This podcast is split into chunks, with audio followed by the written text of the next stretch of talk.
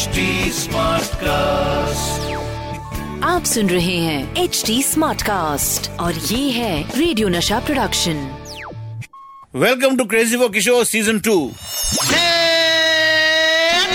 Crazy for Kishore Season 2. मैं हूँ आपका होस्ट एंड दोस्त the same old Amit Kumar.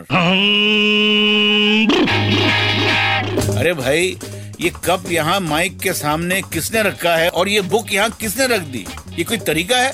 वैसे तरीके से याद आया, मैंने आपको कभी बाबा के काम करने के तरीके के बारे में बताया ही नहीं। बताया क्या? नहीं नहीं बताया।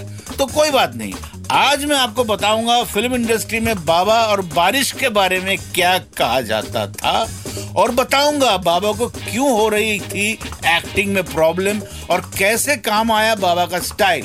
साथ ही साथ बताऊँगा बाबा की एक ऐसी फ़िल्म के बारे में, जिसमें म्यूज़िक ही नहीं था। जनरली लाइटनिंग और बादल के कारण शूटिंग करना बहुत मुश्किल होता है। और इसीलिए ज़्यादातर आउटडोर शूट कैंसिल हो जाते हैं। लेकिन मेरे बाबा को रेनी सीज़न इतना पसंद था कि वो उसी सीज़न में शूट करते थे। जैसे कि उनकी पहली डायरेक्टोरियल फ़िल्म दूर गगन की छाव में और दूर कर आई।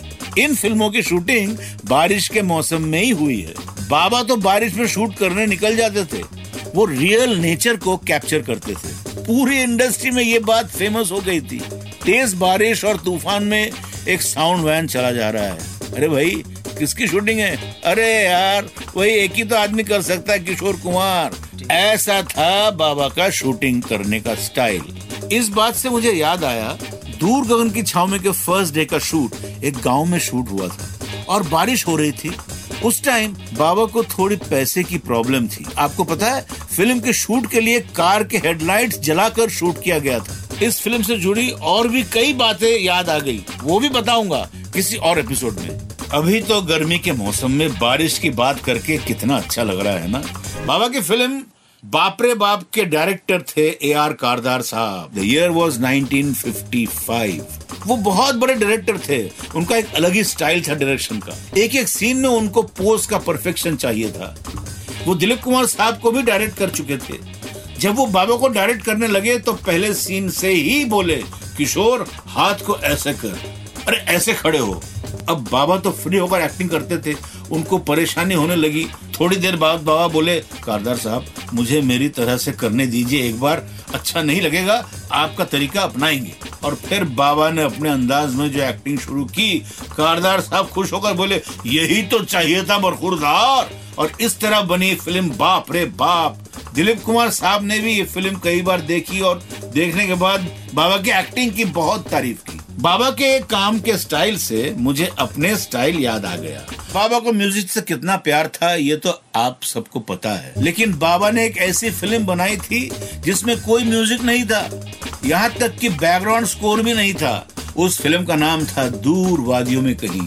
This was taken from English story book which he read किताब का नाम था द रैप्चर। इसमें उन्होंने स्क्रीन प्ले चेंज किया, प्रोडक्शन, डायरेक्शन, एक्टिंग, सब बाबा का था। ये फ़िल्म चली नहीं, लेकिन अपने आप में एक अलग तरह की फ़िल्म बन गई थी। बाबा इस फ़िल्म में पहले बैकग्राउंड म्यूज़िक रखना चाहते थे, और इसी सिलसिले में उन्होंने लक्ष्मीकांत और प्यारेलाल जी को अपने घर पे इनवाइट किया, वो दोनों आए और डिस्कशन किए। इससे मुझे एक किस्सा याद आया। जब रक्षा प्यारेलाल जी घर पे आए तो उन्होंने देखा पूरा कमरा रिनोवेटेड था और सारा लिविंग रूम नया लग रहा था। लेकिन एक पिलर बिना पेंट के ऐसे पुराना सा था।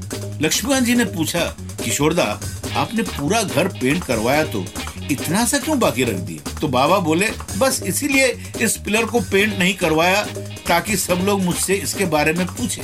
फिर उसी रात बाबा ने डिसाइड किया, इस फ़िल्म में वो बैकग्राउंड म्यूज़िक नहीं रखे। वैसे मुझे लगता है बिना म्यूज़िक वाले फ़िल्म का ये आइडिया भी ऐसा ही तो था। म्यूज़िक से रिनोवेटेड फ़िल्मों के बीच एक पिलर के जैसे। सबसे अलग। अरे भाई मुझे याद आया। कैन आई प्लीज़ लीव मेरा घर भी रेनोवेशन चल रहा है। मुझे अब भी चलना है। मैं चलता हूँ। सबसे मिलता हूँ बाद में। ओनली ऑन क्रेजी और किशोर सीज़न टू आप सुन रहे हैं एच डी स्मार्ट कास्ट और ये था रेडियो नशा प्रोडक्शन एच स्मार्ट Smartcast.